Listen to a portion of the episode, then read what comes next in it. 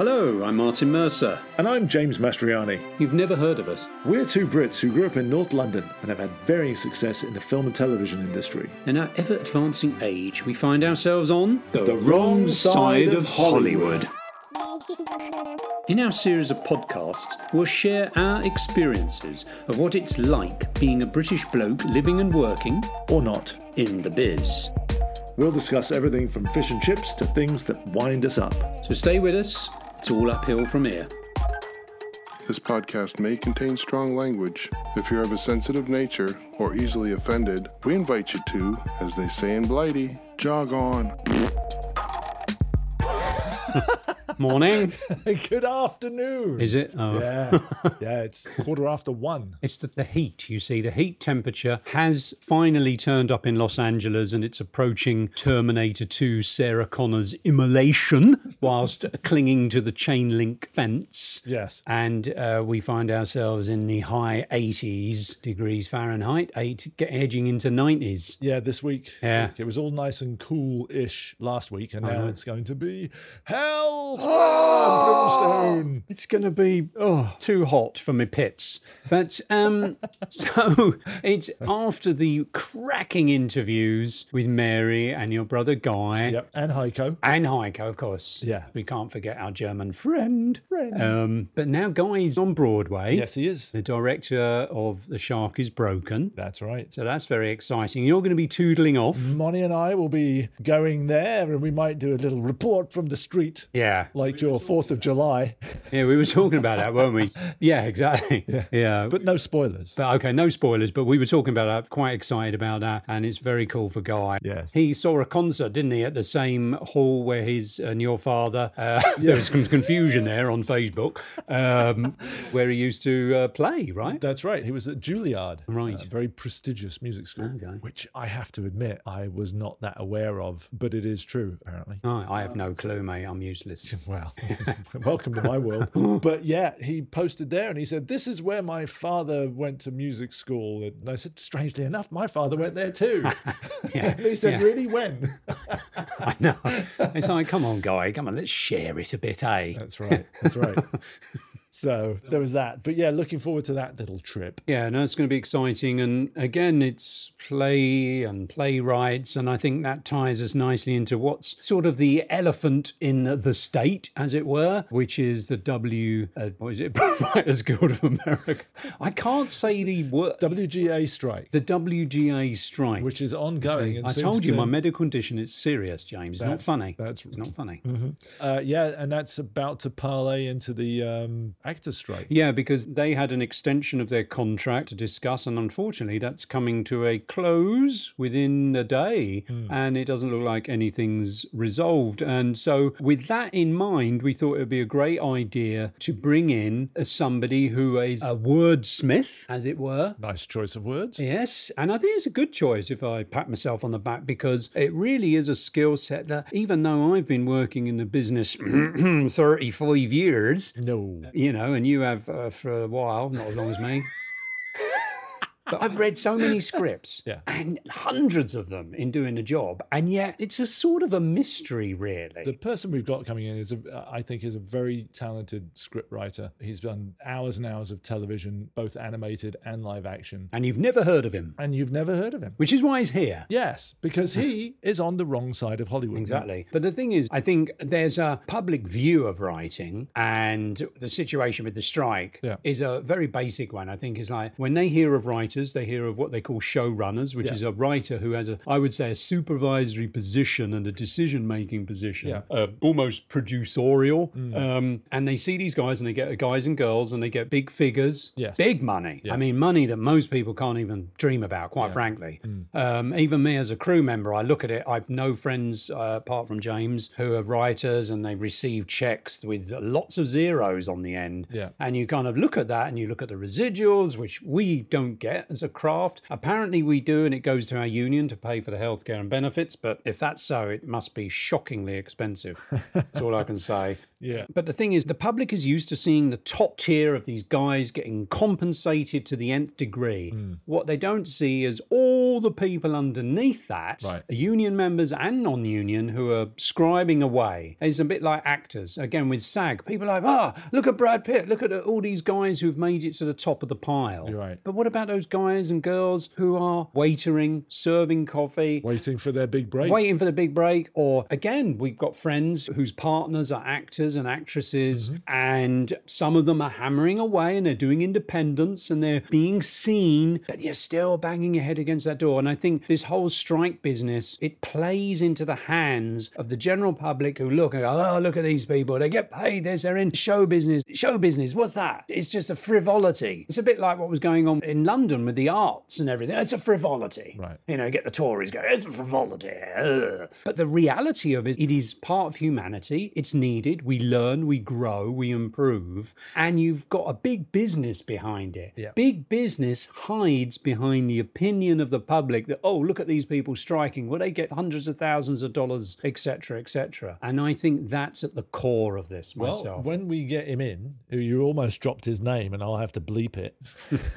Did I? Yeah. But moving swiftly on. That's enough. Now, when I was thinking about writers, I wanted to look up William Goldman. Yes. But I put in William Golding. And of course, William Golding wrote the famous book, The Lord of the Flies. Yes. And and I was like, oh, God, stupid me, Lord of the Flies. But then I actually thought Lord of the Flies is a great summation of the business, the fucking film business. Yeah. With the way these kids are on an island, they try and organize themselves, a complete fucking disaster. Right. Leadership problems. And they kill people. They do, and poor Piggy gets it. That's right. And then, of course, I found William Goldman, Marathon Man, All the President's Men, and his wonderful, famous line, Nobody knows anything. That's right. And uh, even though two films had been made from Lord of the Flies, but I was just like, oh, yeah, it's an interesting link how the book uh, of so these let me kids. let me get this right. Your dyslexia managed to get a different author.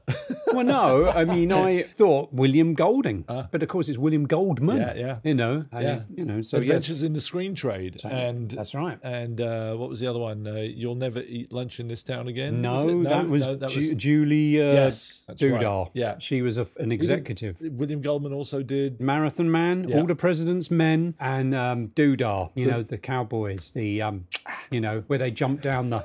yes, that What one. is that? The Uh, Sting. Bonnie- yeah, th- Is it no, the Sting? No, No, he didn't do the fucking no, Sting. Not the No. Sting. No. What did he do? Christ.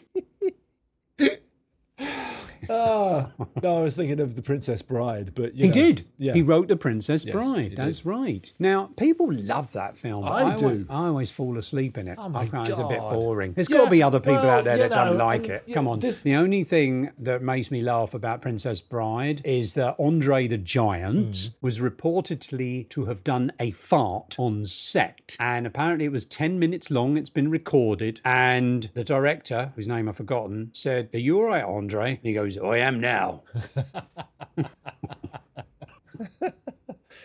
Yeah. Well, laugh. Yeah. Um, no, so anyway, um, that's completely lost my train of thought. yeah, sorry about that. The That's fart. all right.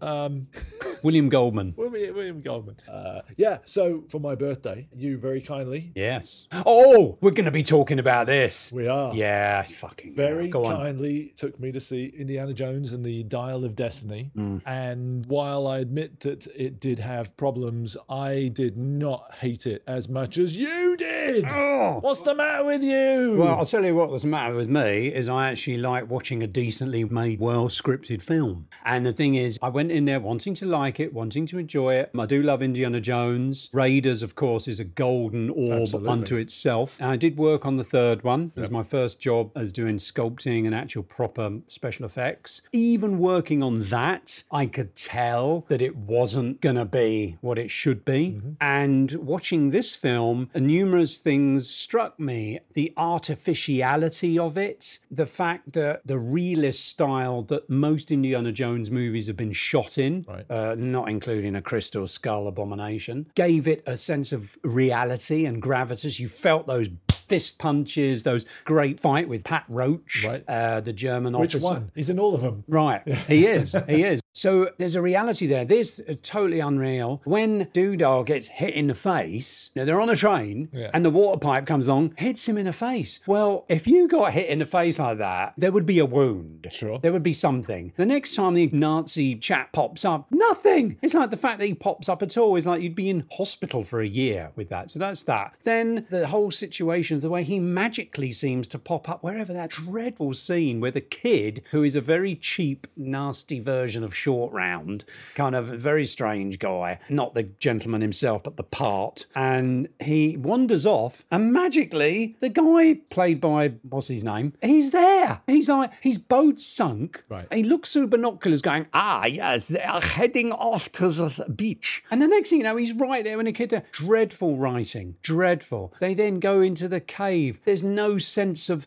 any mystery. Then he's kind of chained to this big guy who calls himself the bear. Right. He's chained to him, and then the next thing you know, he managed to get the key. The whole thing is ludicrous. Also, my biggest complaint is that in Indiana Jones and Raiders of the Lost Ark, the Ark is shown throughout the film to be this very powerful device. Sure. You've got the wonderful Ralph McQuarrie illustration when he shows him the Bible in the beginning, and the music's like, and he's like, you see that drawing, what it can do, and they're like, what's this? Oh my god! Then you get the lovely lines. Why is it I can remember the lines from Raiders of the Lost Ark, and I can't remember any from this past film? You know, when he goes, "It's a transmitter to God." You know, it's just such a great line. You don't have to believe in God and all that rubbish, but the thing is, the line Yeah. is great. Yeah. It's powerful. Then you've got that great shot, the camera tracking towards the rat, kind of quivers and falls over. I still don't know how they did that. And then the Ark burns off the Nazi logo. Yeah. You have none of that with this device. When finally this device gets put together, it doesn't do anything. It's like a fucking compass. Oh, there's a portal and it's going to appear over there. It doesn't fucking do anything. It's at best a map like in the Time Bandits. And the map in the Time Bandits is shown to have more power and betterly, better, doubt betterly doesn't exist. it, it's- it, do you see what I'm saying? Yeah. My frustration with you have three fucking screenwriters on this show. Spielberg apparently respects to Steven. He's absolutely a main filmmaker, but nonetheless, Steven Spielberg saw this film apparently seven times, according to James Mangold. And it's like, guys, what is going on? It was dreadful. End of. No, no, I'm being controlled, tight. Because it really annoys me. And on top of that, now you've got me going again. 300 fucking million without advertising. Yeah. It's a disgrace. It just shows you more is less sometimes. Sorry, James. I tell you what, your argument's flown along, and I've just gone. No, that's fair enough. They're all valid points, and I don't argue with you on that. As far as entertainment value went, as far as I was concerned, I really enjoyed the ride. It was definitely better than Crystal Skull, but the effects were way better than Last Crusade because Last Crusade had some pretty dreadful VFX in it. A dreadful blue screen and that bird stuff. Yeah. I know what was going on there. There's a whole litany of Yeah. mistakes, but as far as story went, it was a way better film than Temple of Doom. Yeah, but you know, it's interesting because um, Um, and I like Temple of Doom. A lot of people hate it. My favourite part of Temple of Doom is the coal mine chase, malarkey. yeah. It's beautifully done. And so there's a joy in seeing that. You know it's not real. Yeah. Most of the audience who looked at that when it was on the big screen knew you could see little Indy, you know, Yeah. little animation. But it was the idea of it. So, okay, with that in mind, Yeah. With Dial of Destiny, hmm. we know it's not real. We Dial know of- he's not going through time. We know that they've completely CG'd his face and all that kind of stuff. It's just suspension of disbelief. You know, that's a good point. The problem is because if you look at Temple of Doom, it was shot in a realist style. The realist style means Well, it's a different director, though. Yeah, you've got doesn't- no, James I- Mangold and uh, no. Steven Spielberg. No, but I'm talking about the style of filmmaking has changed because now, due to visual effects Hmm. being the dictator, basically, you know, back then ILM, if they did 300 shots, it was like fucking hell, 300 shots. Yeah. Now you're looking at 3,000 shots, and the problem is, is there's an artifice around the whole production of what you see. One of the things I do like about, say, Mission Impossible is there is more of a sense of realist style. Right. It is still filtered. It still has the cool greys and the tobacco look and all that kind of thing when they go to Mexico, which apparently Mexico looks like that. But there's sense of more realism to it. However, with this film, is uh, you know, I didn't believe it. At least in the mine cart sequence, you know there's a physical reality. It's a miniature, but there's a, still a physical reality to it. And I think your mind does still read it. Now, that's not saying I'm not hating CG. There are some great films with CG and it works beautifully in tandem. For instance, with the Tom Cruise job in Mission Impossible, they had a real train on a real track falling into the canyon. Yeah. But then they used CG to put the bridge in and stuff like that. There's Right. a little bit of artifice there, but it looks much more real, Right. On the flip side, we've got Mission Impossible coming out. which I was just talking about, James. Yeah. Yeah. Oh, was that what you were talking about? I thought you were still talking about no, because there was a train crash in. Yes, they- but in Mission Impossible, the train goes ah, off the viaduct. yeah, yeah. You see Yeah. what happened there, folks. Is was what I Martin was did. going on about stuff, and then I was still on Indiana zoned Jones. out. Yeah, Which is what your lot are doing. yeah. Yeah. I have to cut this.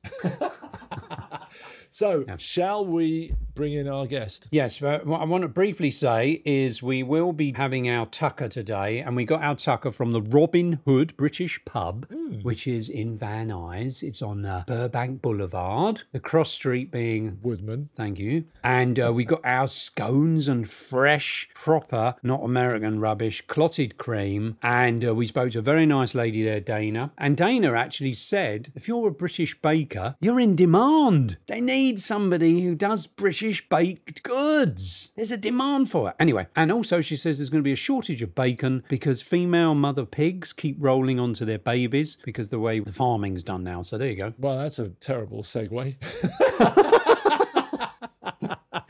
Yeah. And our guest. uh, right. Okay. Um, Now, look, James is your dear friend. yeah. So Who is he? Okay, so my buddy James Bates, who came and ruined my life back in the days of Fox Kids, where he showed up from Disney and came into our department, and uh, we've been pals ever since. Oh, I think our artiste has arrived. All I right. see his red car. Let's bring him in. Yes. All right, here we have with us today. Uh, he's, He's not- he's not sure. cringing in the corner. I can see him. Our good friend James W. Bates. Welcome to the podcast.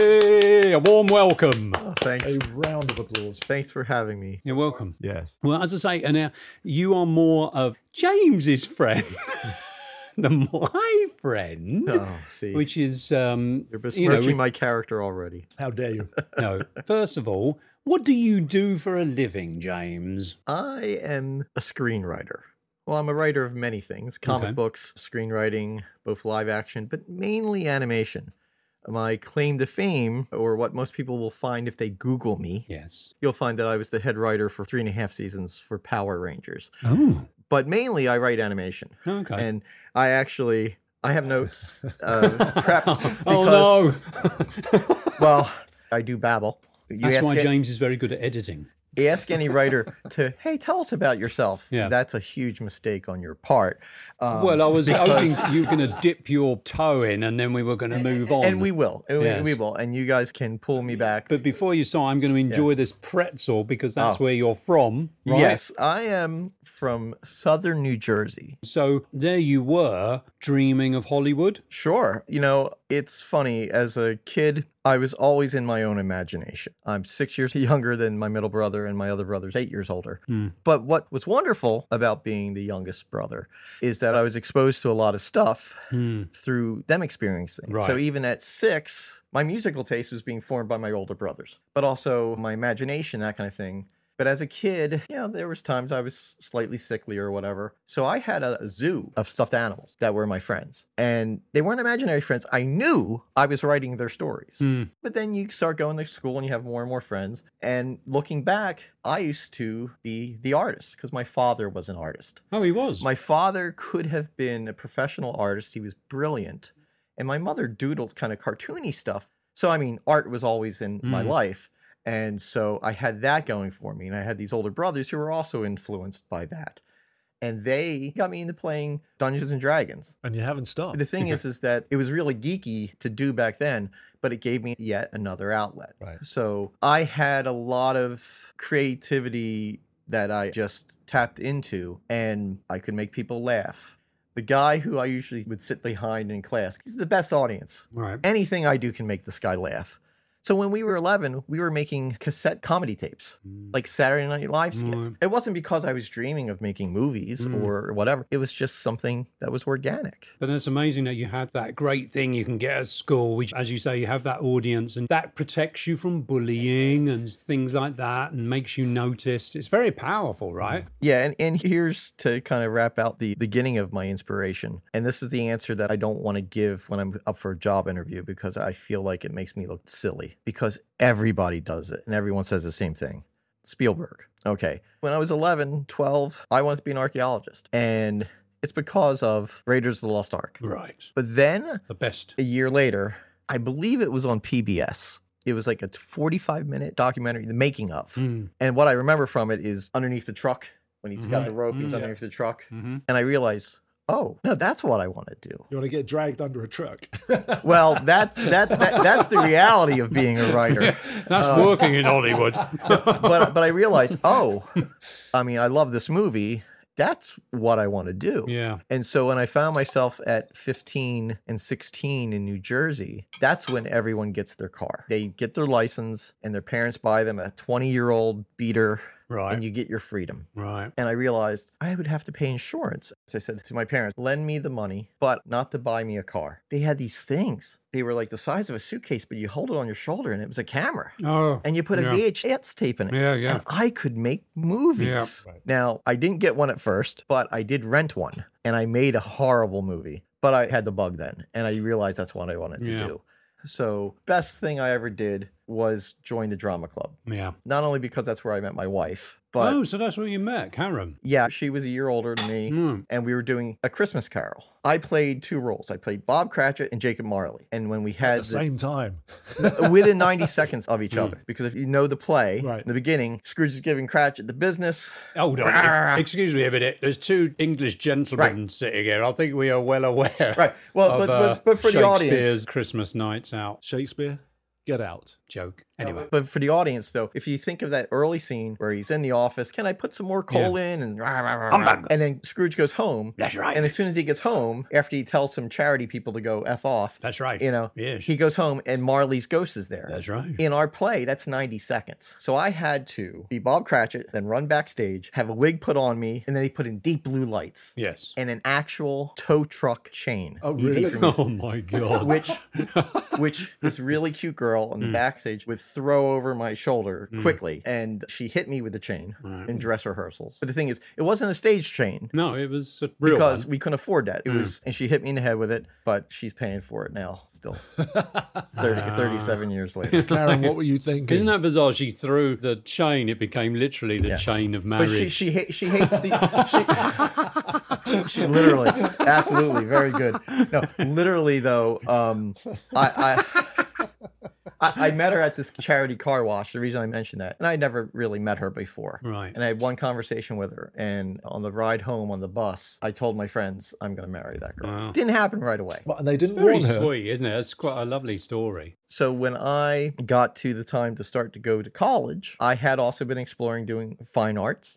And the thing is, as a comic book writer, all my things are storyboarded. In film school, I storyboarded my films. Now, Mm. not every filmmaker in No. college storyboards their films. Not only in college, I mean in real life. But the thing is, I wasn't quite good enough. I kind of realized that I was good at certain things, other things I needed a lot of training for, but I wanted to make movies. I wanted to tell the stories. Right. And so I applied to the biggest film school, and it was my big dream. And my girlfriend at the time, it's all about me going to New York to go to NYU, Oh, okay. a school I could never have afforded. Why is that so well known. That's where Scorsese went. Oh, People talk about the three to five best film schools. NYU's there. okay. Absolutely are. Right. The thing is, is that it's also very expensive. And my dad was a grocer. My mom was a housemaker. Yeah. And so I would have needed a big scholarship. And I applied to an art school called School of Visual Arts. Oh, yes. And I almost got a full four year scholarship there. Really? And that's a funny story because I went up to a scholarship competition. And James will tell you my big thing is long story short. Long story short, went up 1,300 kids there that day. We all watched The Red Balloon. You know the short film, The Red yes, Balloon? yes, the classic. And we watched that. We do an essay on that Mm. on the cuff. Didn't know going in.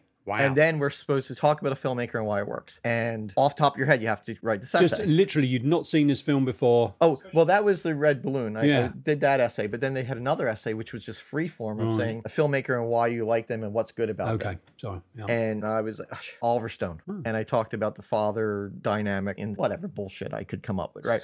But I was one of, of the 1,300, they brought back 100 of us Wow. for a formal interview. Ooh, So I go there, and for college interviews, I had a nice banker suit. right. I'm 17. I get there, I'm the only one wearing a suit. oh, man. Everyone else was dressed like goth rocker, Yeah. an artist. They had the floppy hair with the, you know, Oh, yeah. and they had spiked hair, tattoos, all this kind of stuff. Yeah. And I'm there. Hi, I want a job at your bank, you know, and and so I go into it, but here's where I really screwed it up Oh, is this that famous? during the interview, and I can't believe I'm telling this. This is great. So of course I'm nervous. I'm 17 and all this kind Yeah. of stuff, and it's a huge thing. Yeah. So they ask, "What's your favorite TV show?" I couldn't think of anything. So, what did you come up with? There's a sitcom called Perfect Strangers, Oh, God. which is not a good sitcom, No. but it made That- it. that's what popped into your head for a full scholarship. I can't honestly tell you whether I sat there for five seconds or five minutes before I came up with an answer, but it felt like Forever. forever. Yeah. And in other interviews, I have blank this way when I'm saying, don't say, don't say, don't say. But this one, I'm just like, what's a TV show? Oh, you know? and like, like, I could have even said the Mary Tyler Moore show and talked about how it was groundbreaking. I, I say sitcom. So I immediately see the guy, an older, distinguished, I could see his face immediately go over. Yeah, I should have just, as James would say, get me coat, you know? Jog on. I tried to talk about how Perfect Strangers as a buddy comedy and that. you tried to blag your way through the Oh, rest of it. dear, dear. Oh, so let's just say I did not go to that school. All right. I did not get the scholarship. So I ended up going to, to what was my second real choice, which was Ithaca College, where I've made lifelong friends. And what was wonderful about that school is you made movies as freshmen. Mm. NYU, you probably would have had to wait till I was a junior, Mm. but you make movies right away. Mm. And I had a wonderful film school experience. And in many ways at Ithaca, I was one degree from greatness with many very successful people. I Um, was going to do that. Sorry, James. We're just no, No, we got to have tea because we just had a scone and it's very it's stuck in That's my right. teeth. I'm spraying it everywhere. I'm going to have the Philadelphia scone, which is a pretzel here. Philadelphia. Oh, would you like a tea? Oh no. Well, I'm working on this. So. Oh, you want sweetener for that, don't you? I'm okay. You sure? James, Yeah. you have oat milk. No, I've got real milk. It's right there. Thank you very much. Yeah, Yep. I have to say before you continue with Oh, that story, no, I, the cream I is dreadful. the what is? The clotted cream is dreadful. Yeah, I, it was a bit cheesy. It's horrible. I don't know why that is. Do I have to because they at- can't do bloody clotted cream in this country. No, but that's from import from England. Because it's been- Wensleydale. It's been They're sat still on a bitter bloody about us shit. beating them in 1776, so they complain about the food. No, I'm serious. Cream is very important, and they just can't get it right here, James. I don't know what it's like in Philadelphia. Do you have cream in Philadelphia? Philadelphia you can't cream get cheese. it right. Philadelphia style cream cheese. Why Well, they that's- Philadelphia? Oh yeah, that's right. Yeah. But this is cheesy. It's Yeah, well, yeah, it terrible. was a I'm, bit- I don't want to slag off the place. No, no, It's not them. no, it's not. I just gonna have to get back to Cornwall. That was a bit no. Anyway, Maybe Uber Eats will deliver Anyway, you were saying you got to make films as freshmen rather than juniors. as freshmen. But I was actually kind of just saying that I have been one degree from Uber success. right. And the thing is, I got lucky to not get into some of those other schools. So when you say one degree of success, what do you mean by that? Um, one of my oldest friends, who I met freshman year, he's produced The Office. the, the American version? Yeah, the American version. Let's yeah. get him on. Yes. Uh, Next. and he's one of the top editors and he's a brilliant director too but he's won multiple emmys as an editor the funny thing is is that he is a genius when it comes to comedy Right. Was he always this genius, even at college? when it comes to comedy i'm funnier than him Mm. yeah dave no but he's a genius editor and he's worked on a ton of great shows i mean Mm. one of his first jobs out here was seinfeld so yeah Bloody he's hell. never worked on anything anyone's heard of Yeah. But now, someone who I'm not in contact with, but who I lent that camcorder to, is a guy named David Boreanaz. Oh, him. He, He- was Angel, wasn't he? He was Angel and Yeah. he was Bones for 10 years, and he's a big mega TV star. Yeah. He give you a camera back? Yes. Hmm. and uh, there's a funny story that I didn't realize that his father was the famous weatherman in Philadelphia. Oh. And so when he returned the camera to me, when I went down to his place, I'm like, why do you have a picture of the weatherman on your. It was really, I thought it was a joke. I thought it was like, you know, it's like, hey, you got college dorm posters and pictures. Who knows what you put up? But the weatherman. you know, a lot of my friends from there have been very successful, and I always feel like I'm two years behind. Hmm. I was when I moved out here. Many of them moved out here right away after college or within a year. Hmm. It took me like two and a half years, but after I graduated, well, we're talking about me at 18, 19. But you'd come out here by 18. no, no, I came out here when I was 24. Okay. And you drove all the way across on your own, right? Uh, No, I had a buddy do the drive with Oh, me. But again, grocer's son. Hmm. It wasn't like, hey, James, here's 20 grand to go out to LA with. Hmm. It was like, no, go slice lunch meat. So I spent two years slicing lunch meat at supermarkets. And your fingers. and my fingers, which is that actually, I was getting to that. He, he gave away the punchline.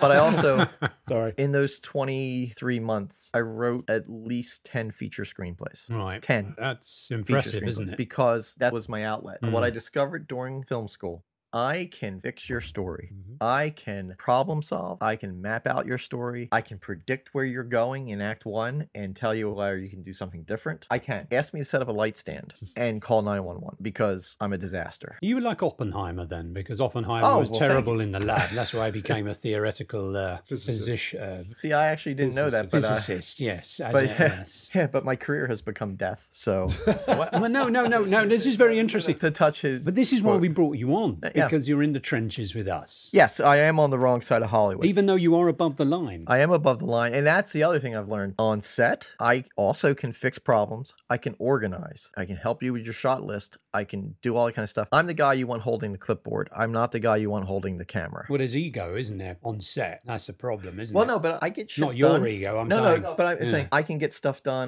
So, but film school, I think, was very, very good for me because you do everything. Hmm. You took courses where you had to do things, and there were things I just couldn't do. Like set up a light stand. Set up a light stand is true, but loading a camera mag Oh yeah, I wouldn't. in a bag, Hmm. you, Oh, you put your hands in a bag, oh, it's horrible. and you have to do it without yeah, yeah, seeing. yeah, yeah, And yeah. Now it's just a card.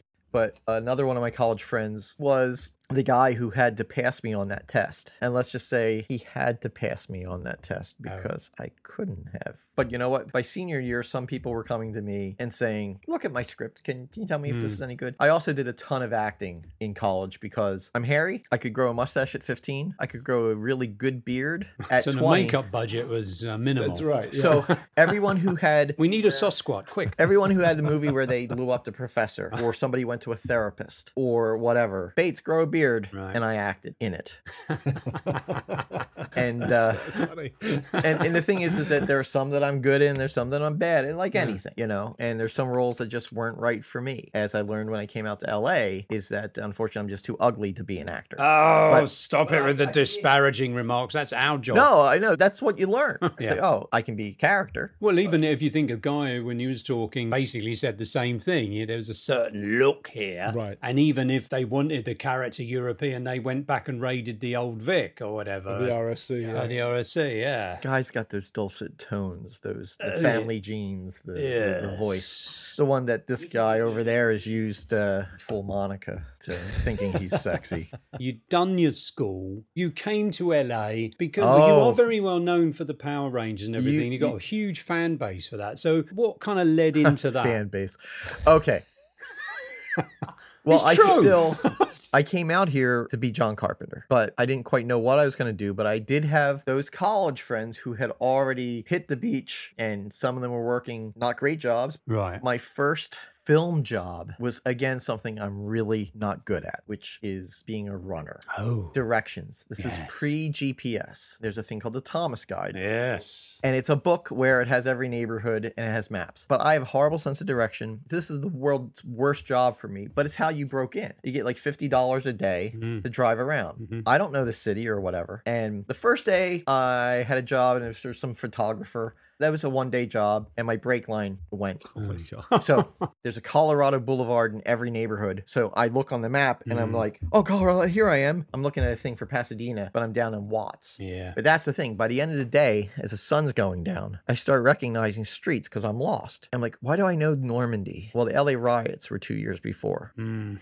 So here I am, my Yeah. first job, Yeah. lost on my first day with my brake line, bleeding fluid, lost where the riots were. Yeah. But then my second job, shortly after, I wasn't even there very long, but was for Full Moon. Oh, Charles Band. Charles Band. Yes. And that name comes up again. Yeah. Oh, Charles bit of a Band, who you find out when you drive around, owes everyone money. Yes. Um, so they're all you're not at the top of their list to be nice to. Again, I don't know where the hell I'm going, and this is a strange place called the San Fernando Valley. oh, That place. The Yeah. guy, he had set up all these vendors like four or five months before, and he had them set up to go from Charles Band's studio, which Hmm. was in Venice, wasn't it? no, it was up here. It Oh. was off of the two in the San Fernando Valley. Montrose? Doesn't matter. Gotcha. The thing it was Puppet Master Four, I think. Right. I didn't get to do much of the special effects stuff. I was driving and buying paint. Right. So that job lasted for a short while. The other thing I started doing is reading scripts for a company called Avnet Kerner. Their most famous movie is called Fried Green Tomatoes. Oh, And- well, and Alison Anders directed that, didn't she? she may have.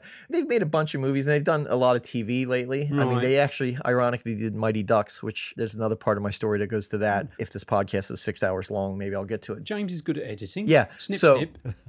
But here's the thing I was reading scripts and doing coverage for free as part of the readers group. Mm. I'm bringing this up for a point. Coverage is a mini book report so executives can look like they read the script when Yeah. they haven't. Yeah. And if it's really good, and boy, you have to really believe in something being really good if you're going to say, I recommend this highly. Yeah. But then you do the little book report, which is about a page, sometimes a page and a half. And then at the bottom, then you write your opinion. The reason I bring this up is because I did that job on and off. And then I worked at bookstores to pay the bills, working five days a week, making $133. Hmm. Wow. But I also then was like, oh, I need to put more time into my writing. So I was kind of living on mac and cheese and it just. Hand to mouth, mate. and doing things with one of my buddies from the reading group, we were talk show audience members. ah, do you get paid for that? Yeah. Right. You know, but you get like three hour blocks instead of eight hour blocks, but going and sitting. So my crotch was on Talk Soup hundreds of times.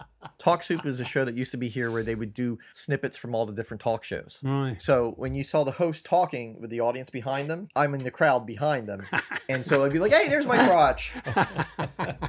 and, uh, but I was doing all that. But then here's the thing that's happened in my career. Before I moved out here, I went to the library and got the Hollywood Reporter. This is in South Jersey. Yeah. And I answered an ad looking for somebody who'd write a kids show. So I sent my resume, which had nothing on it, and a tape of my two animated movies in college. Right. But that got the eye of this producer who was looking to make the Fuzzy Buzzy Bee Floppy Poppy Flower Show.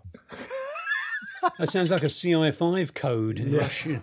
And repeat this five times. But here I am in Jersey. I don't even have a computer. I have a word processor. Right. But I'm writing scripts and designing characters for that show. Hmm. Now, that really didn't go anywhere. But you got paid. I got paid a tiny little bit as a paid writer in New Jersey from an ad in the Hollywood Reporter. Bizarre. So fast forward to my first year out here in the Hollywood Reporter. This is before the internet. Mm. I sold a feature screenplay. Hmm. I don't know how many scripts they had. I think they told me once that they had at least 400. And it was this teenage drama, and I sold a screenplay. That's great. So that's validation. The thing in Jersey, I think, was because I'd Mm. done some animation, Right. and that was not a necessarily a professional thing. But without an agent, this was all done without an agent and everything. I had written over 120 episodes of television before I had an agent. Hmm. But so I sold the screenplay. I sold it till the end of the universe because I didn't know crap about contracts. Hmm. But hey, I it was on my way. So that's when I'm like, I need to stop living off of peanut butter and jelly sandwiches. Mm. I need a job. I didn't want to be a runner. I know I'm not a good crew person per se. Hmm. But you know what? And this is where I'm lame, but I'm also a genius.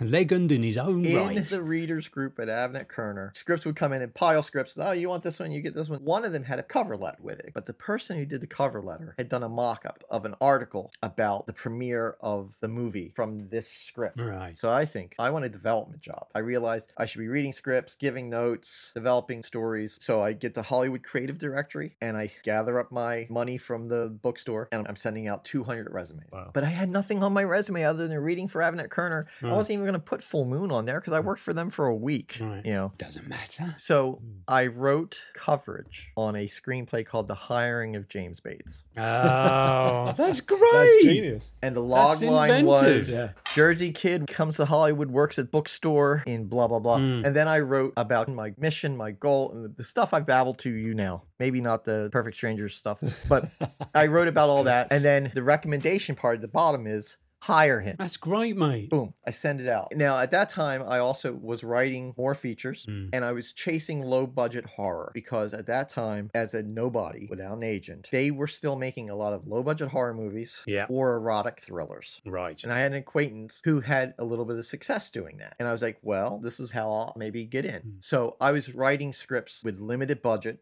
stuff that would end up on Cinemax Oh, okay. or direct to VHS. Right, right. You know, right. and my influences were like Sam Raimi and John Mm. Carpenter and stuff like that. And I was going for that kind of thing. And I was working as a assistant to the producer on Friends low budget horror erotic crap fest that Troma eventually bought. Mm. And I met the actor from my actual favorite TV show as a kid. And his name is William Katt. He played the greatest American hero. It was a very popular, short lived show, but one of my favorite shows of all time. And he was the director on this movie. Mm. And he and I hit it off. He read a script of mine called The Werewolf in My Pitbull, which is a horror comedy. The werewolf in your Pitbull. The Werewolf in My Pitbull. It's um we don't have enough time to explain No. it, but it, it, it- Moving but it was swiftly on. imagine if the Farrelly brothers they wrote a horror movie. Right. That's the best way I could pitch it, right? Yeah. But he read that and he go, "Oh God, you're great. I have a friend who needs a script written." So I got five grand to Wow. write the Revenge of the Swedish Bikini Team. now remember, I had already sold the grand, teenage though. drama, right? Yeah. And the Swedish Bikini Team was an ad campaign from a brewery, a beer called Stroh's, and Not stroke. S T R O H S, right? Mm. And it was a very famous campaign here. Well, those performers and this producer, they were going to make a movie. Right. And I got hired to write the movie. Wow. That version of the movie never did get made. Oh. My rewrites were paid in booze. Oh.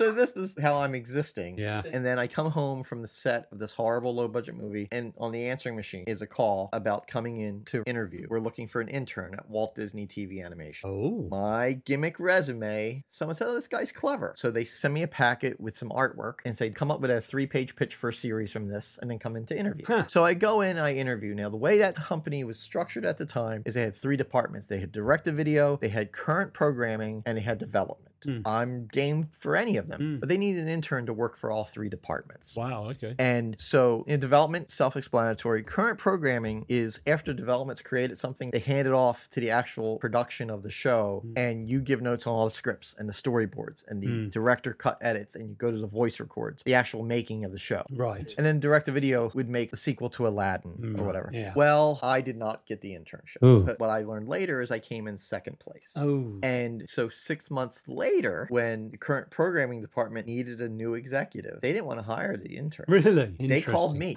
So I go in there and I'm immediately a note giving executive. really? You just went straight in there as an exec? Yeah, uh, six that's a- months that's after an incredible six months after not getting it. Well, the thing is, is because they read my writing sample. Yeah, yeah. I could develop a show. Yeah. I must not have said perfect strangers in the interview. Right.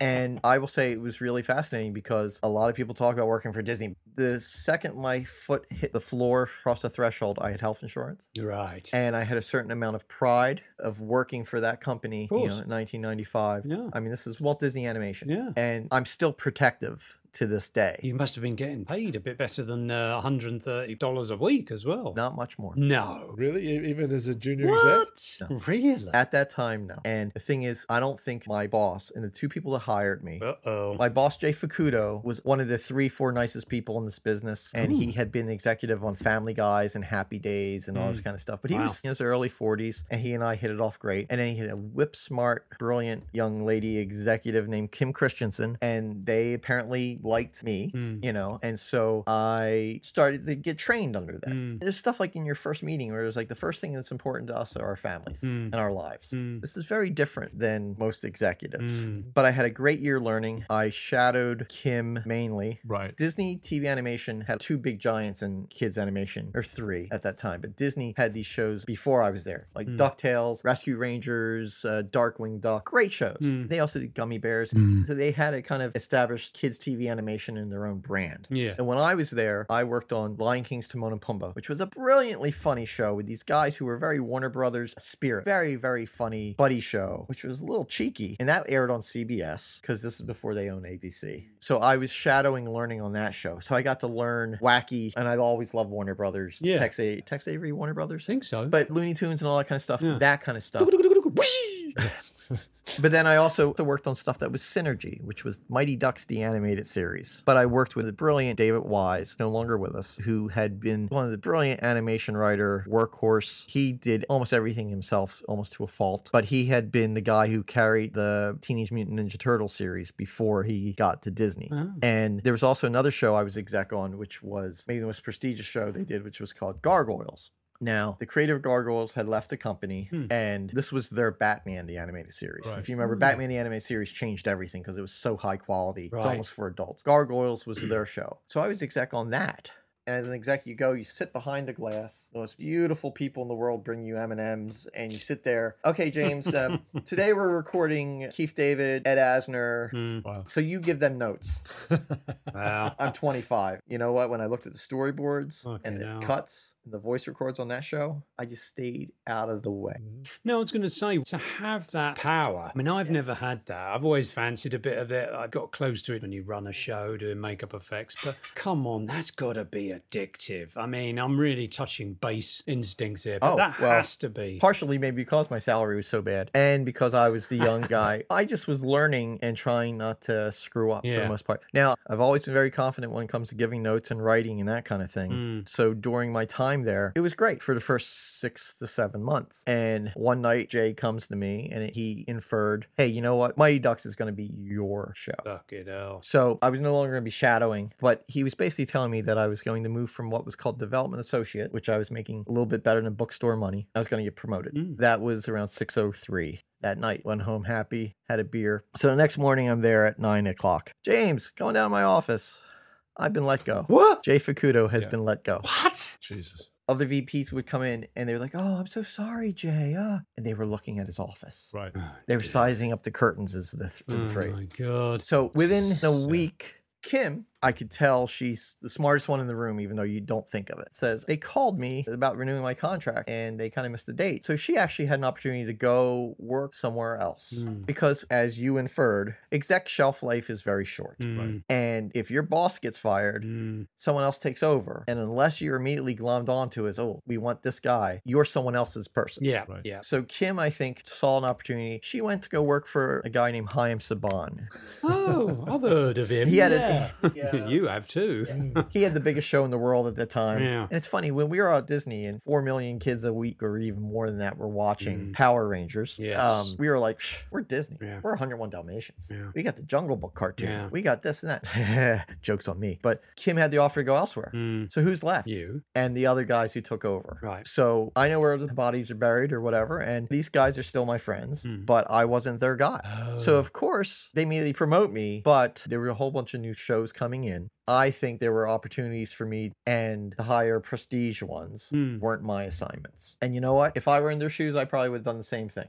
So at that point, you know, I'm still a writer. That's the thing. I was seen as an asset to that first team because of my writing Mm. and my story note giving. The new team, I still don't really know what they think of me other than they promoted me. It was a kind of uncomfortable year. They didn't fire you though. They didn't fire me, but they didn't renew me. Mm. And I was never told I wasn't going to get picked up until the day. So literally, you were let go on the day. Well, you would think a month ahead, oh, we're picking yeah, up the contract. Yeah, yeah. So you're saying it came right down to the wire. I had to go into my boss's office and go, so it's 6 p.m. on such and such Right. date. And they said, yeah, we haven't picked you up. You're under contract, so that's it. It's like, ta-da, pack your bags. Wow. So let's apply the brakes to that one.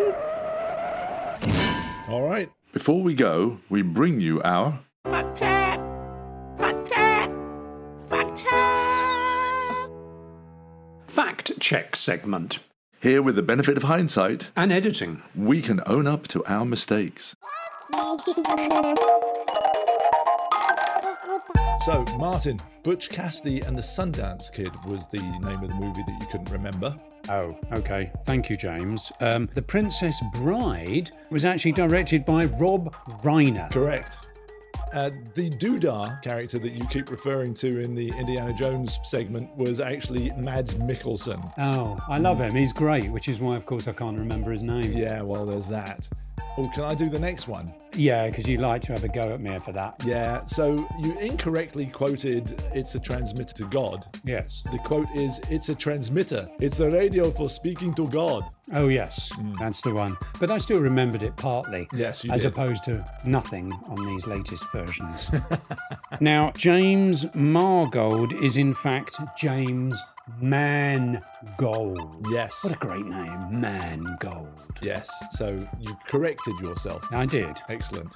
By the way, Martin, Fried Green Tomatoes Yeah. was actually directed by Jon Avnet. And I think the clue is in the name of who Bates was working for, Avnet Kerner. I stand corrected.